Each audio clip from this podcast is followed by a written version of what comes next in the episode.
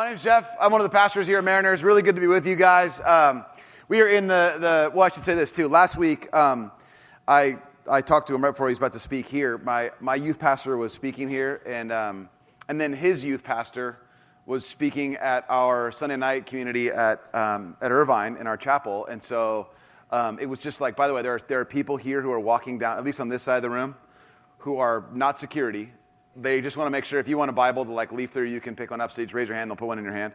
But anyway, um, I, I told someone last night, I said that my, like the greatest compliment you can give to me ever is that when, if everybody, sometimes people say this to me, not knowing that I have a relationship with Doug, who was speaking here last week but they'll, they'll say, Do you know a guy named Doug Fields? Because you like remind me of him. And that person is instantly like my favorite person in the whole world. Like, uh, yeah, oh my gosh, this is great. So I, I mean, I could not say enough great things about him. He, I know that he told me, he's like, Hey, I threatened to like make fun of you when I come back and speak in a couple weeks. And I said, Whatever you do, I'm sure it'll be great. You know, just so anyway, very good to be here, um, be back with you guys.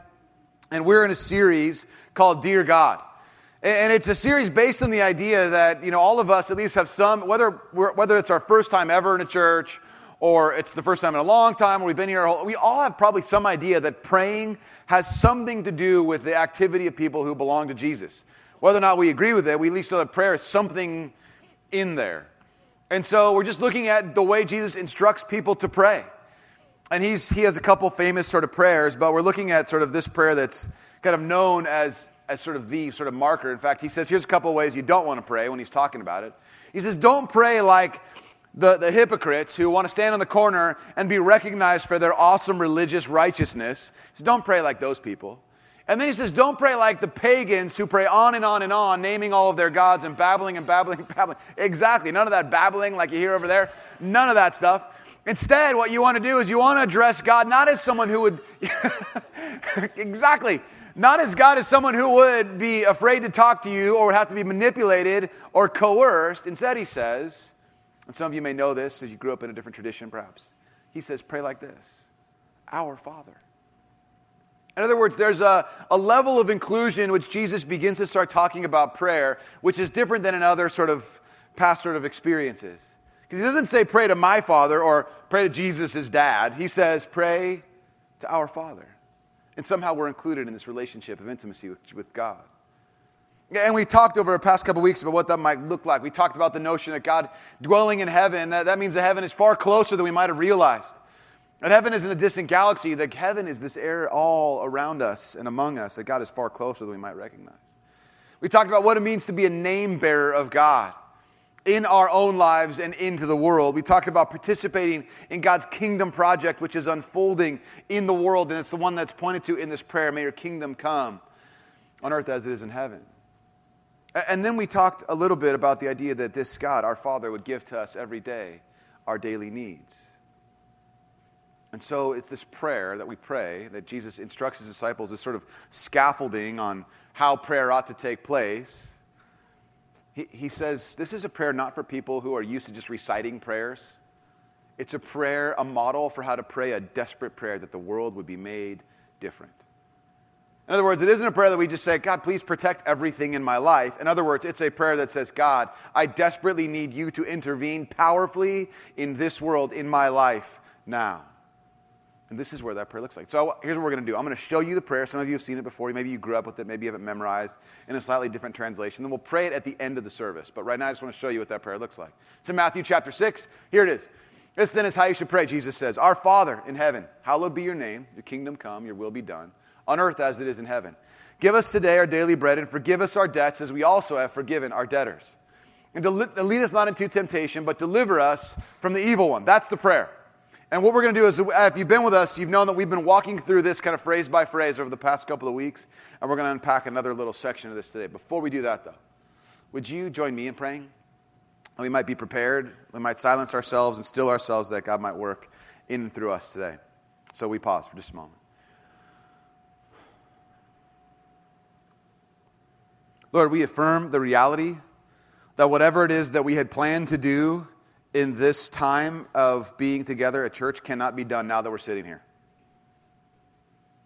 We acknowledge that this time is solely dedicated to you and what you might do in and through us in here. Lord, for those of us who um, are in this space today, who are in need of a challenge or a prodding or a provoking, would you do so in such a way that only you can? And some of us, God, in here are so unaware of the fact that we're so deeply loved by you and forgiven by you. God, would there be a very clear experience of the reality of your forgiveness today in this place as well? Lord Jesus, we acknowledge that you're here and that you're at work.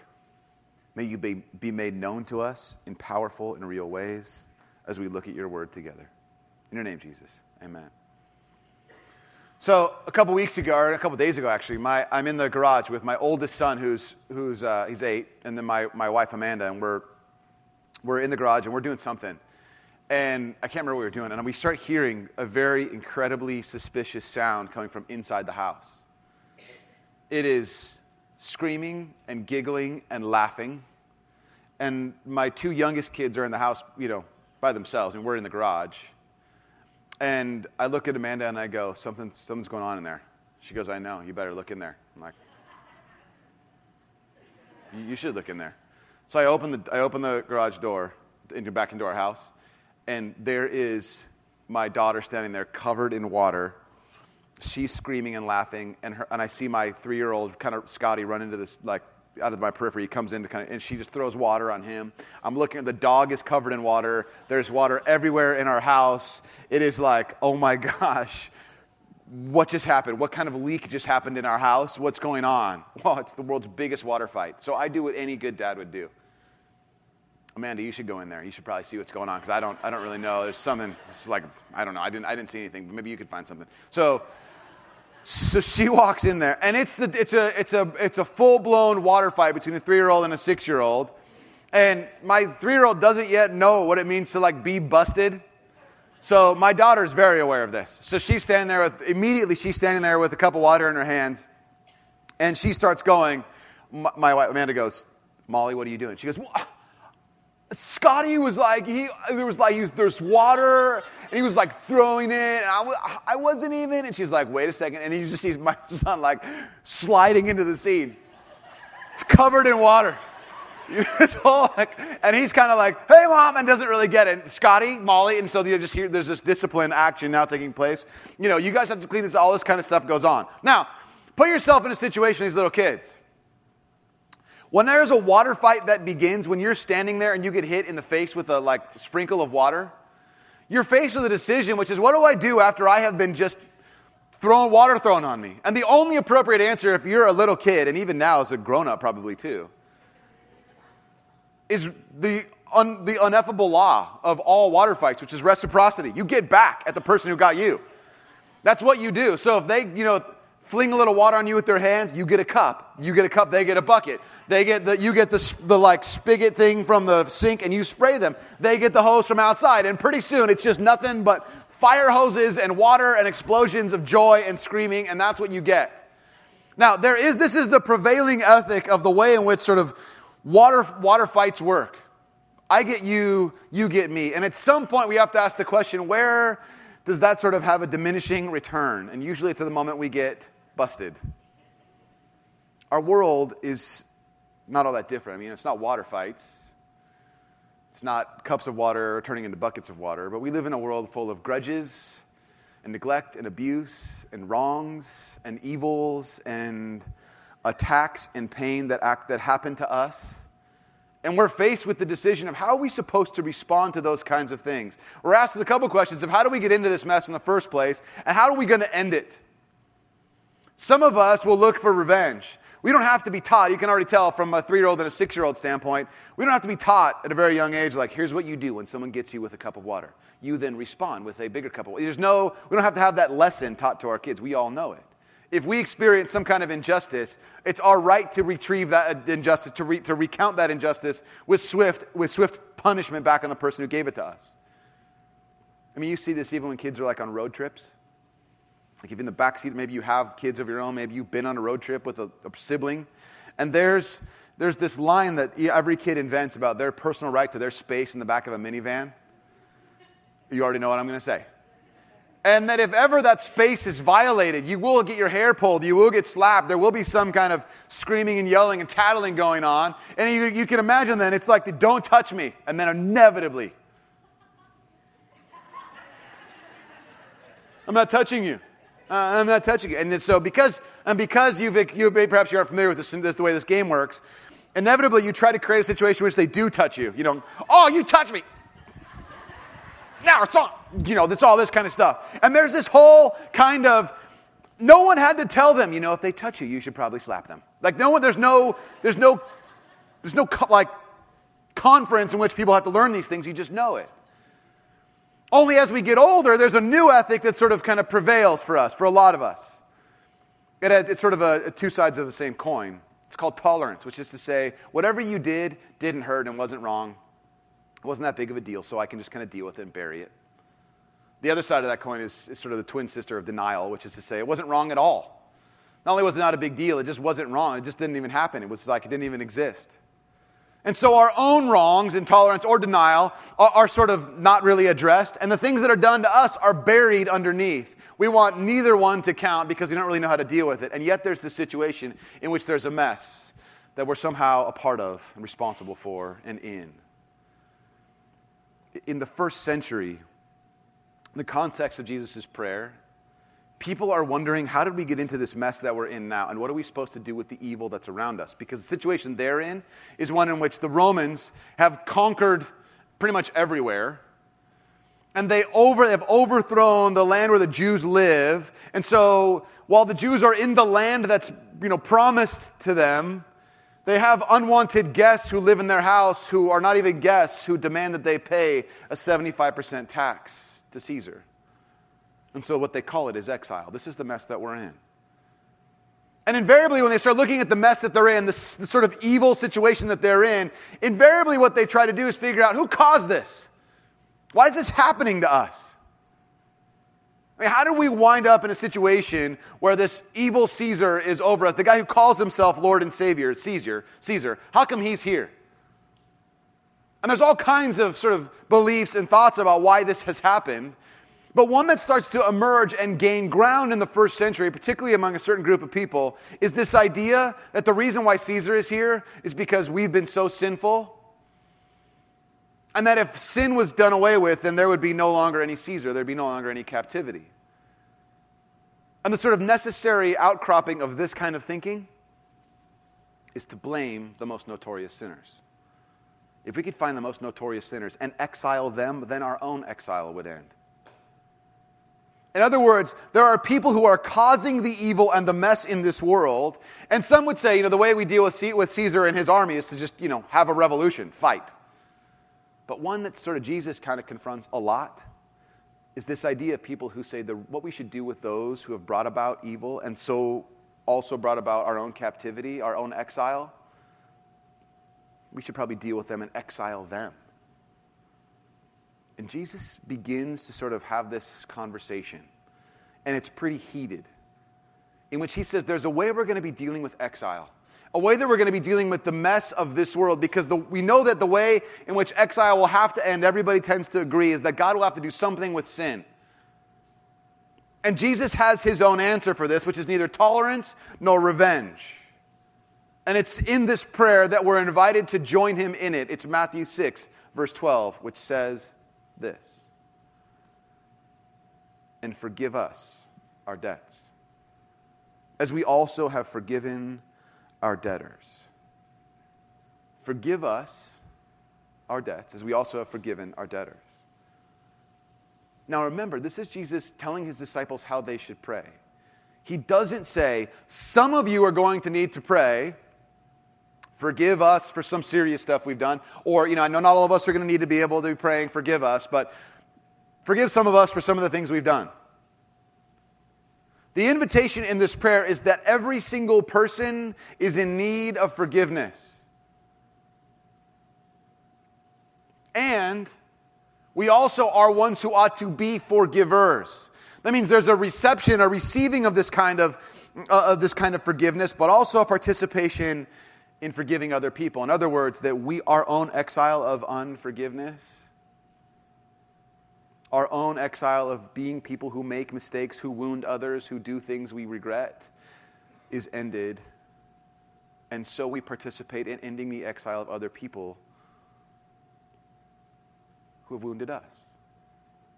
In fact, this point is so incredibly clear, uh, or so incredibly critical, that Jesus has to go a little further at the end of the prayer. The prayer ends in verse 13, but he goes a little further in verse 14 and 15, just to clarify, because he wants to make sure everybody gets this, because this is the central message of ending exile for people. Verses 14 and 15 says this For if you forgive other people when they sin against you, your heavenly Father will also forgive you. So far, everybody probably agrees. We're all in, uh, okay with that affirmative statement, but verse 15 is a little bit more troubling, and I wish it wasn't there. But if you do not forgive others their sins, your Father will not forgive your sins. Now, we all sort of probably pause a little bit like, wait a second. Did, could we have just stuck with the Lord's Prayer and just not had the extra explanation there, Jesus? Because this is a little bit more complicated. Because now the implications for forgiveness are pretty serious. We've been forgiven, so we should forgive other people. That's great. And what he says here, then, this sort of additional commentary about his own prayer, is he says, You don't even understand forgiveness until you can forgive other people. It's clear that you don't get it until you're a forgiver of other people. In other words, you can't say, Dear Lord, thank you for forgiving me of all the things that I have done against other people and against you. But I hate that guy, and I'm going to make sure I get that person back, and I'm due from that person, and I'm going to score keep with that person for as long as I live. He'd say, No, no, no. You don't get it then. If you are a forgiven person, then you are a forgiving person. And all of us in the prayer are asking and seeking, forgive us, because all of us are in need of forgiveness. And all of us are in need of forgiving other people. To fully understand forgiveness means becoming and being a forgiver. If you will, we turn in your Bible to Luke chapter 7 if you brought one. So Jesus says in his prayer, Forgive us our debts, as we also have forgiven our debtors. In other words, we are already people who have wounded and are wounding other people and have been wounded by other people. And so Jesus, who speaks a lot on forgiveness, gives us a story, an incident in his own sort of it's a it's a moment that actually happens and then a story that's kind of wrapped around this moment. And here's what he says in verse 36 of Luke chapter 7. It says this. When one of the Pharisees invited Jesus to have dinner with him, he went to the Pharisee's house and reclined at the table. A woman in that town who lived a sinful life learned that Jesus was eating at the Pharisee's house, and so she came there with an alabaster jar of perfume. And as she stood behind him, uh, she stood behind him, his, sorry, she stood behind him at his feet, weeping. She began to wet his feet with her tears. And then she wiped them with her hair, kissed them, and poured perfume on them. Let me tell you what's happening here. Jesus is invited to go to the house of a Pharisee. The Pharisee, Pharisee just means simply separate.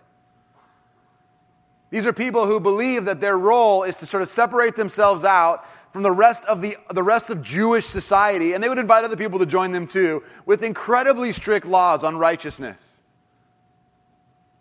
And these are people who had constantly these confrontations with Jesus because they believed if they could, they could end the exile of their own people simply by ending sin, by elevating the call to righteousness. And they're constantly looking at Jesus, trying to go, Are you the one? Everyone, you keep talking and acting like this person called the Messiah, God's sort of chosen person who's supposed to come here and redeem Israel. Isn't that like set us free? Is that you? Only they tend to, at least the way the Bible paints the ones that Jesus has confrontation with, it tends to paint them in a light that's a little bit like, we know you're not, and so we're just looking for a reason to prove that you're not. And now Jesus is having, he's invited to have dinner at this Pharisee's house. And it says that he's reclining at the table.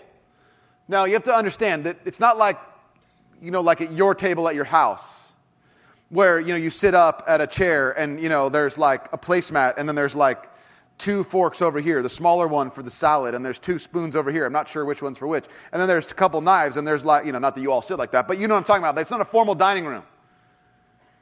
Instead, there's a low table with no chairs, and maybe there's a pillow, but basically you sort of you recline on one arm and kind of lay down at the table. And here's what's happening then. There, there's a woman who hears about this.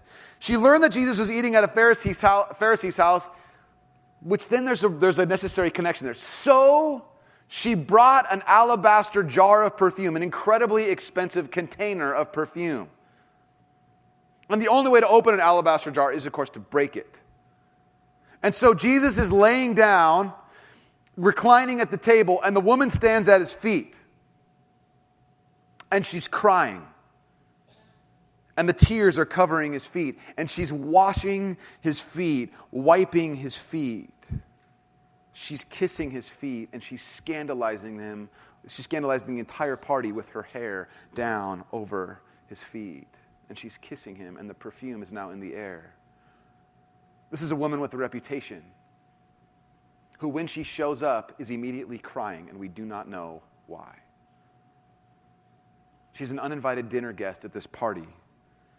And if there was ever a, a, a, greater contrast between a Pharisee who held themselves and held everybody else to incredibly high moral standards, the, inc- the opposite of that person would be this woman.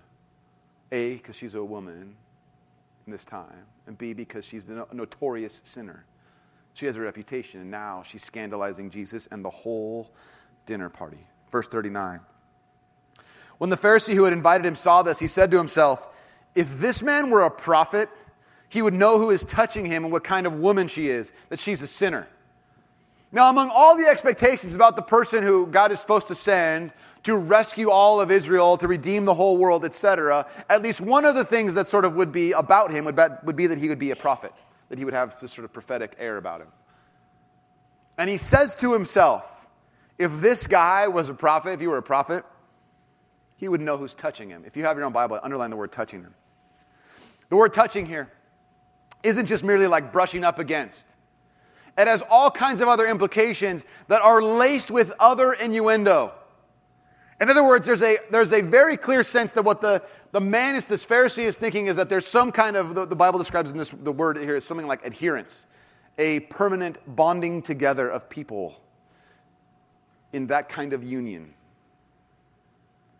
And he says, if you knew who was touching him, bonding with him, adhering to him. And what kind of woman? The word kind of, or kind of woman, it, it, that word actually means like tribe or nation or people group. In other words, she's that kind of person who's not one of us. She's the person who belongs to another kind of group that's not us. Have you ever noticed, maybe it's within you, or maybe you've seen other people do this, that sometimes we have a tendency to group people on an individual experience of them. In so doing, we make them a little bit less human because they belong to a block of people instead of a single person. You know, those people, those people who live in Ladera. I mean, I'm just making up, but you know what I'm saying. but the word he uses is if to say that this is a woman who, who belongs to another group, and that group is not our group. And if Jesus was aware of what group she belonged to, he wouldn't let her do this. He would stop her and shame her and send her out. He would further exile her because she's sinful, because that's what the Messiah, this one who would come, would do. He would exile the people who are not righteous. Verse 40. Jesus answered him, Simon, I have something to. Now remember, I should go back to this. Simon the Pharisee says to himself, if a man with this man were a prophet, he would know touching him what kind of woman she is. She's a sinner. So he just kind of mutters this under his breath. He thinks whoever happens. And then Jesus addresses that muttering. Yeah, if he really knew. And then uh, Simon answered, him, or Jesus answered, Jesus answered Simon, Simon, I have something to tell you. Oh, okay. I was I didn't say anything. I was just sitting here. I was just, we were hanging out. Then I was, what, what? Tell me, teacher, he said. Verse 41 Two people owed money to a certain money lender. He owed him, one owed him 500 denarii. denarii. A denarius is a single day's wage. So this is like, you know, about a year and three quarters worth of, of pay. And the other 50 denarii. Uh, neither of them had the money to pay him back, and so he forgave the debts of both. Now, which of them will love him more? Stop right there. The question Jesus asks isn't which of them will be more grateful for the debt that's been forgiven? Which of them will think, wow, that guy's really more gracious than I ever would. Which guy's going to have that understanding? Instead, what he says is, which of them will love him more? In other words, there's some kind of correlation between being forgiven and the capacity to love.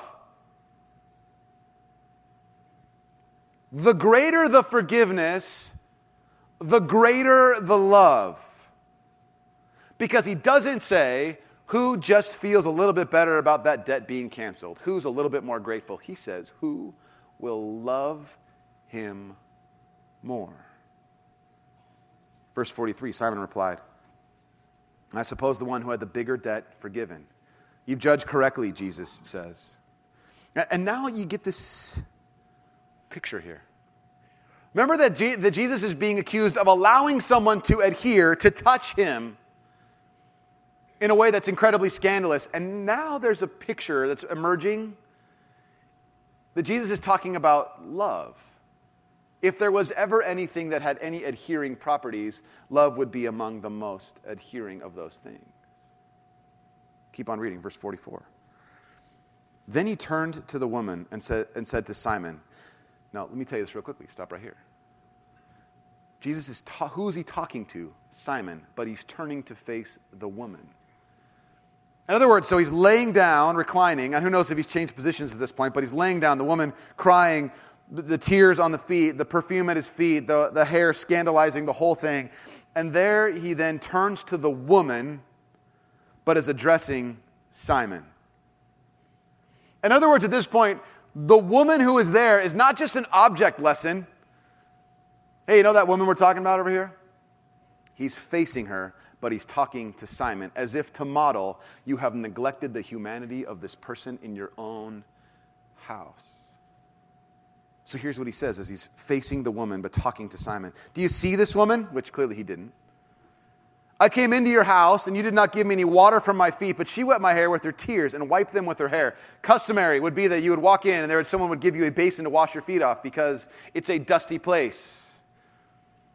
And there is this woman here who has been wetting my own feet with her own tears and wiping them with her hair. Verse 45 You did not give me a kiss, but this woman from the time I entered has not stopped kissing my feet. And you did not put oil on my head, but she has poured perfume on my feet. Customary as well, when someone would walk in your house, we would shake hands or hug in this particular time and place, and which is still you know, present to this day. The way that you would greet someone is you would kiss them on the cheek. Jesus says, You didn't kiss me. There's no water for my feet. And this woman has not stopped kissing my feet. And then verse 47 Therefore, I tell you, her many sins have been forgiven. Listen to the connection. As her great love has shown, the indication of her great forgiveness for the sins that she has committed, that you had hoped, Simon, to keep on the outside to exile, her forgiveness has been made evident in her great love. But whoever has been forgiven little loves little. Now, here's what's happening. Let me just give you a sense. Let me try to recap a little bit.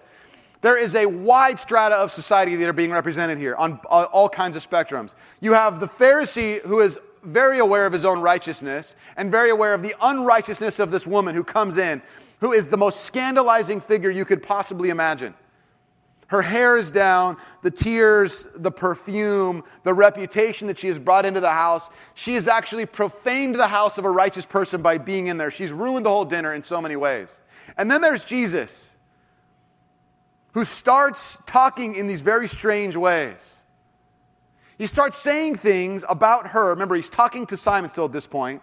Her sins, which are many, he acknowledges that there has been there, there, has, there are sins, and there have been some of them but they have been forgiven. In other words, what he's saying here, her exile is over.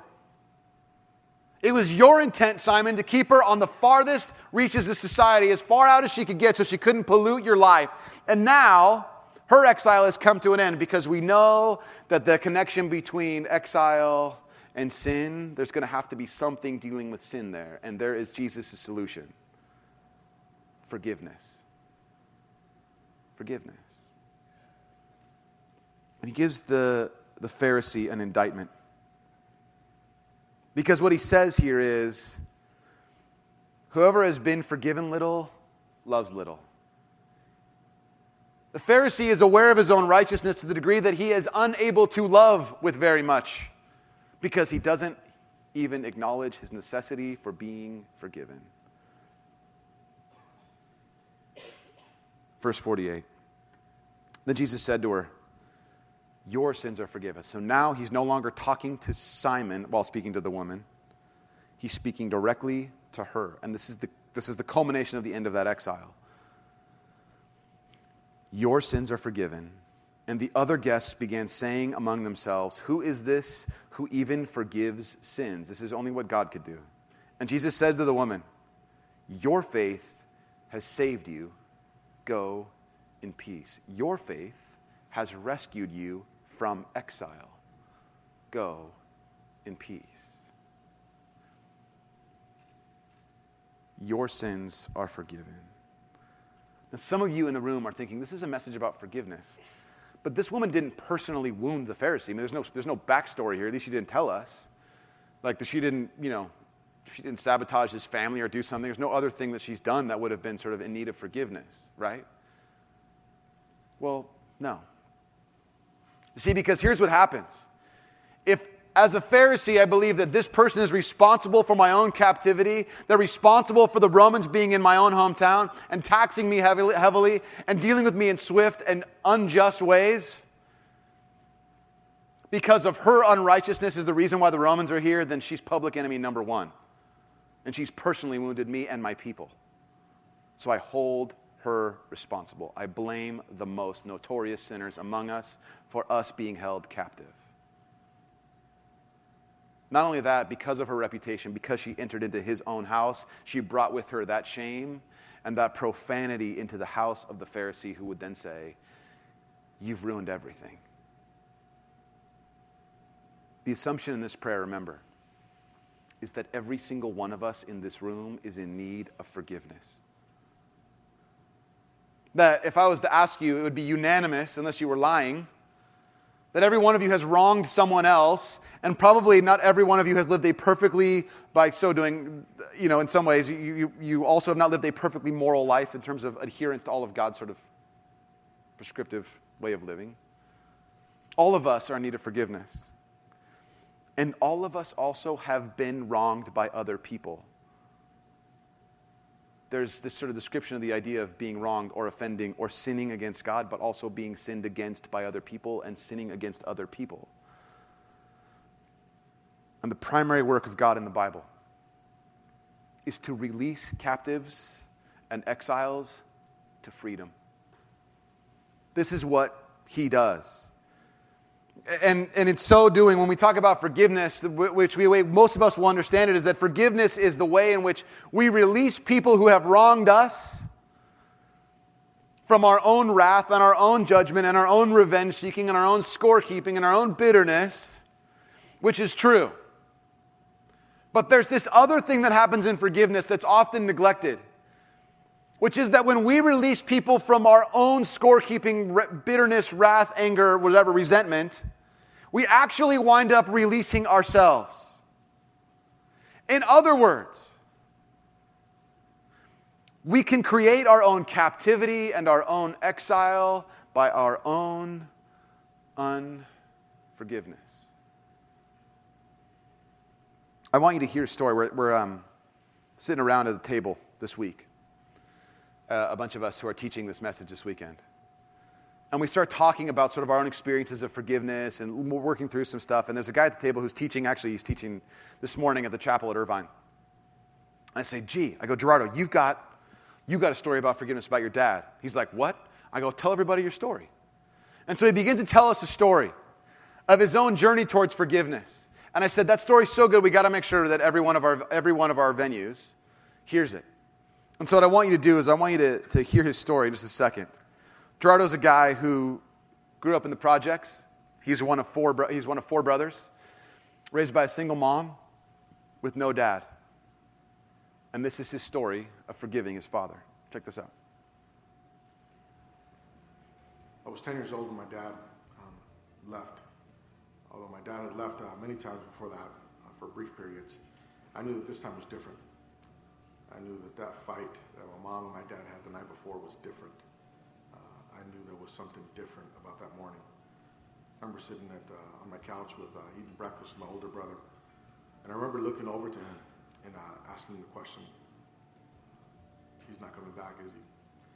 I remember my older brother looking back at me saying, just shaking his head saying no. And I knew that our life was going to be different.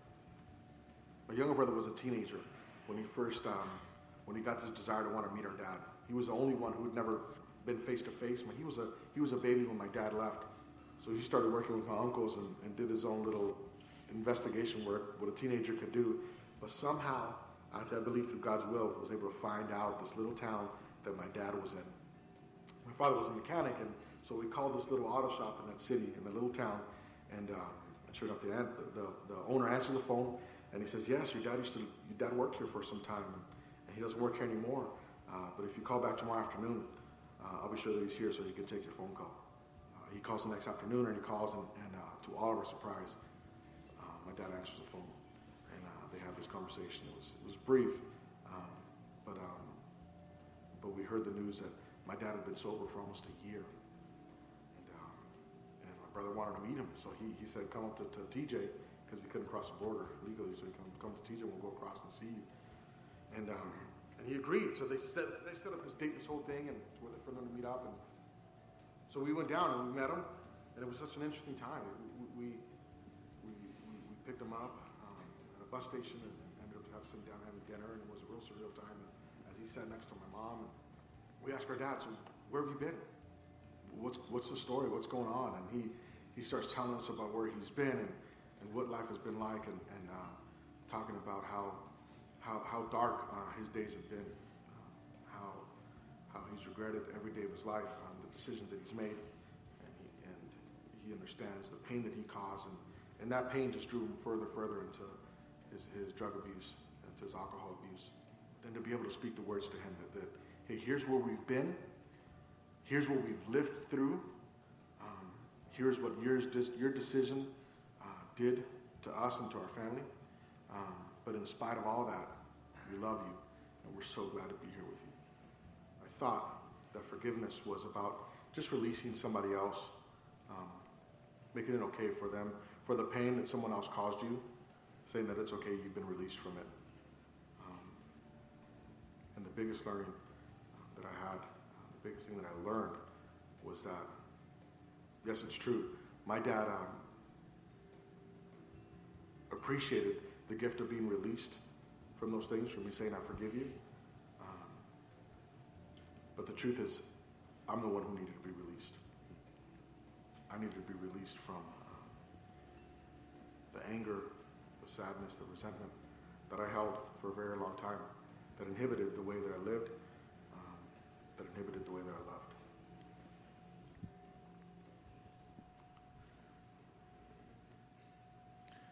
Well, you you don't you don't get in that story. Is what we talked about in this group of guys as we're sitting together and we're all kind of listening to the courage of Gerardo as he's talking about this journey to go find his dad. Is that his dad at the end of the conversation having felt the release of forgiveness, says to his, his boys, I'm ready to come home and be your dad now. I'll, I'll, whatever you want me to do. And they say, No, dad. That's not what this is about. And what they, what they model for him is that the, the very, very power and model for us is the very powerful and significant difference between trust and forgiveness.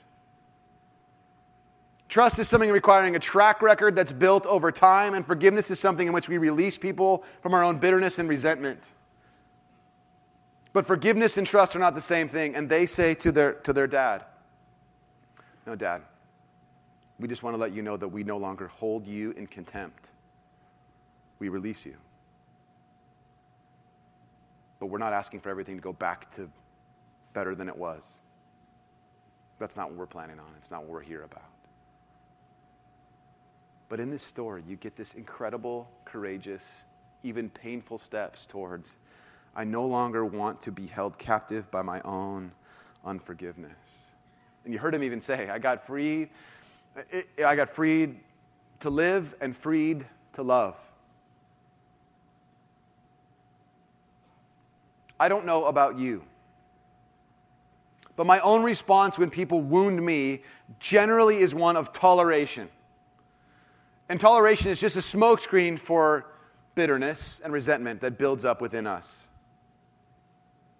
Some of you, I'm sure, are more revenge people. I'm a tolerance person, which means you can wound me and I'll deny it and minimize it and stuff it in and get it deeper and deeper in my own soul and in my own heart and deeper within me, such that the people that are around me that I really care about, who have nothing to do with the initial incident or the initial wounding, always pay the highest price. Maybe you can relate. Some of you may be a revenge seeker, some of you may be just pure denial experts but you have been wronged in your life. And you have wronged other people. And we are a people who are in need of being forgiven and forgiving other people. Because forgiveness doesn't say everything that happens to me isn't a big deal. It acknowledges the reality of very serious wounds that have happened to us and says, I'm not going to continue to keep score and pile stuff on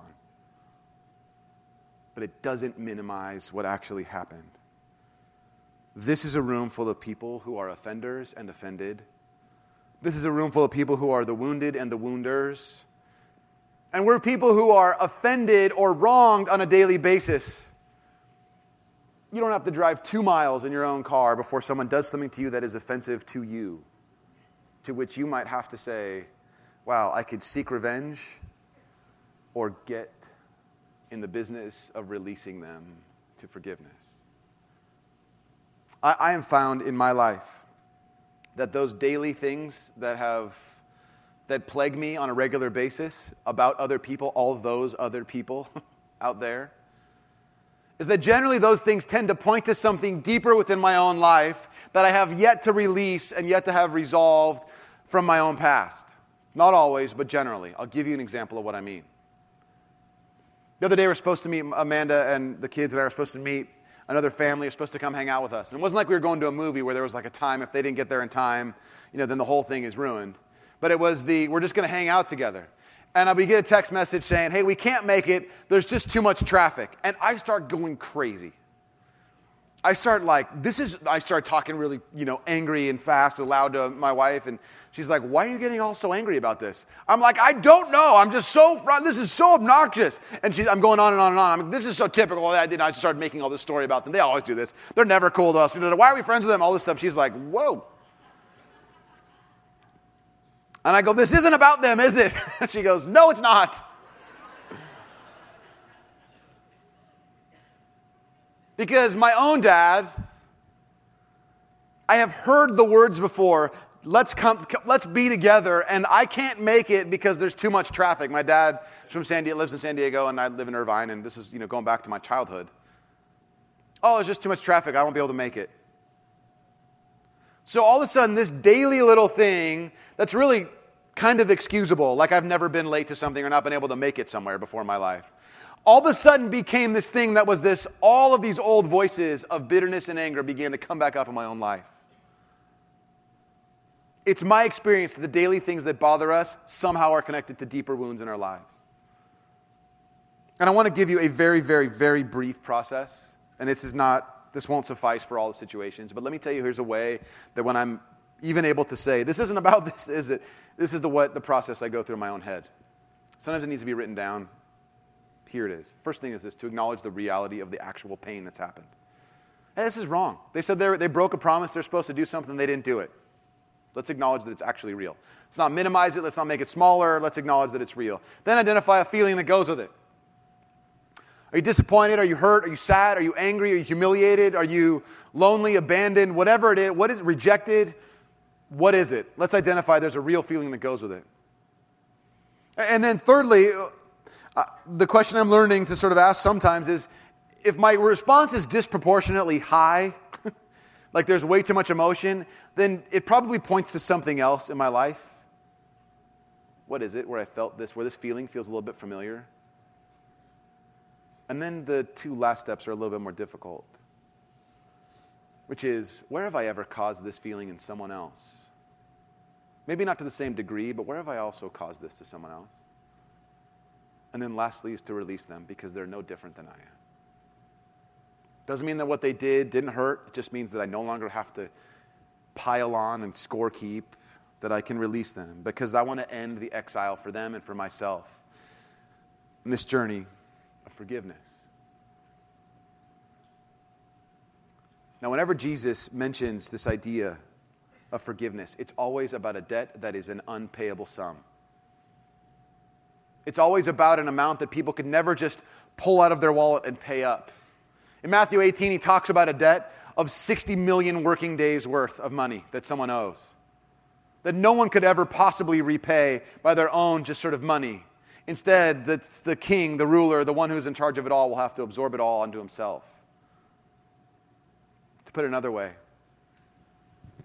we believe in having our kids clean up the messes that they make. So we tell my three year old son and his six year old sister, you guys get towels and start cleaning up this mess. And pretty soon it becomes pretty clear that a three year old and a six year old aren't going to be able to take care of this mess on their own. And that they're going to need me and Amanda to step in and clean up the mess. We are people, when we start talking about forgiveness, who are in need of God's intervention in the messes that we've created and been a part of and been victims of in our own lives. Forgiveness is about God's unrelenting mercy and forgiveness over debts that we could not have handled or taken care of on our own. What we're going to do in a moment is I'm going to give you a chance to actually exercise the 12th verse of Matthew 6, which is to say, recognizing our own needs for forgiveness in confession. When my kids wrong each other, when they do something that's offensive to each other, whenever it is that they do, if I remember, I generally have them say, and it's even harder when I have to say it to them when I wrong them as well, it's the words, I'm sorry for what I did, and I have them always end it with, I was wrong.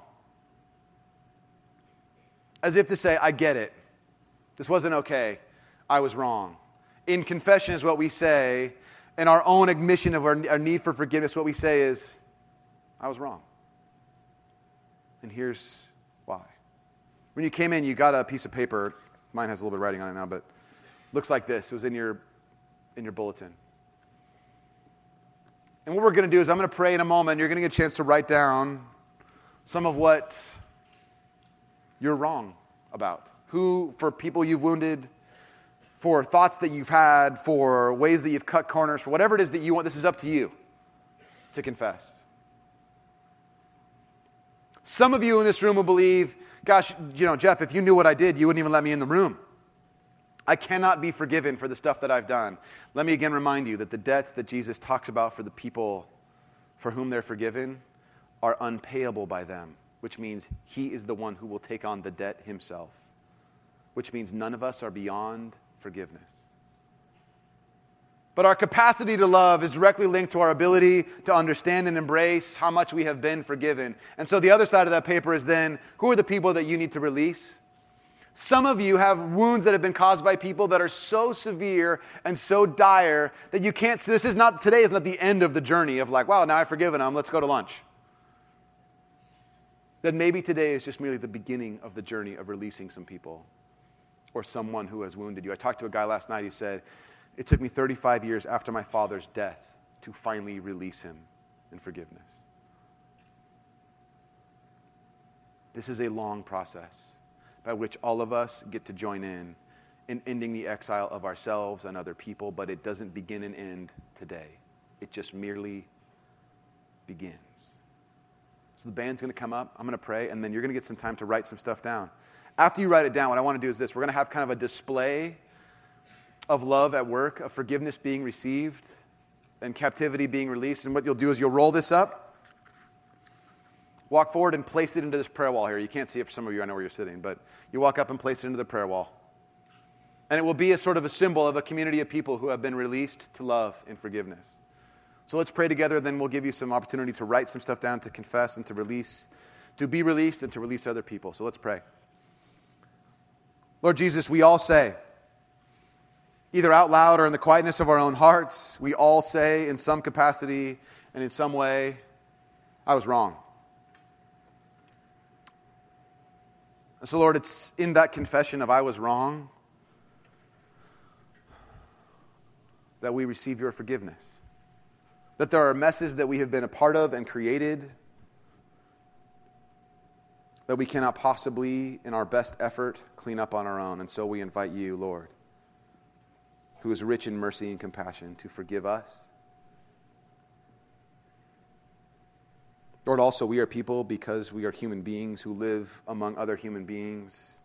We have been wronged by other people. We have been wronged on a daily basis. We've been wronged by people who are supposed to love us. Some of us have huge neglect and abuse and abandonment by people who are supposed to love us.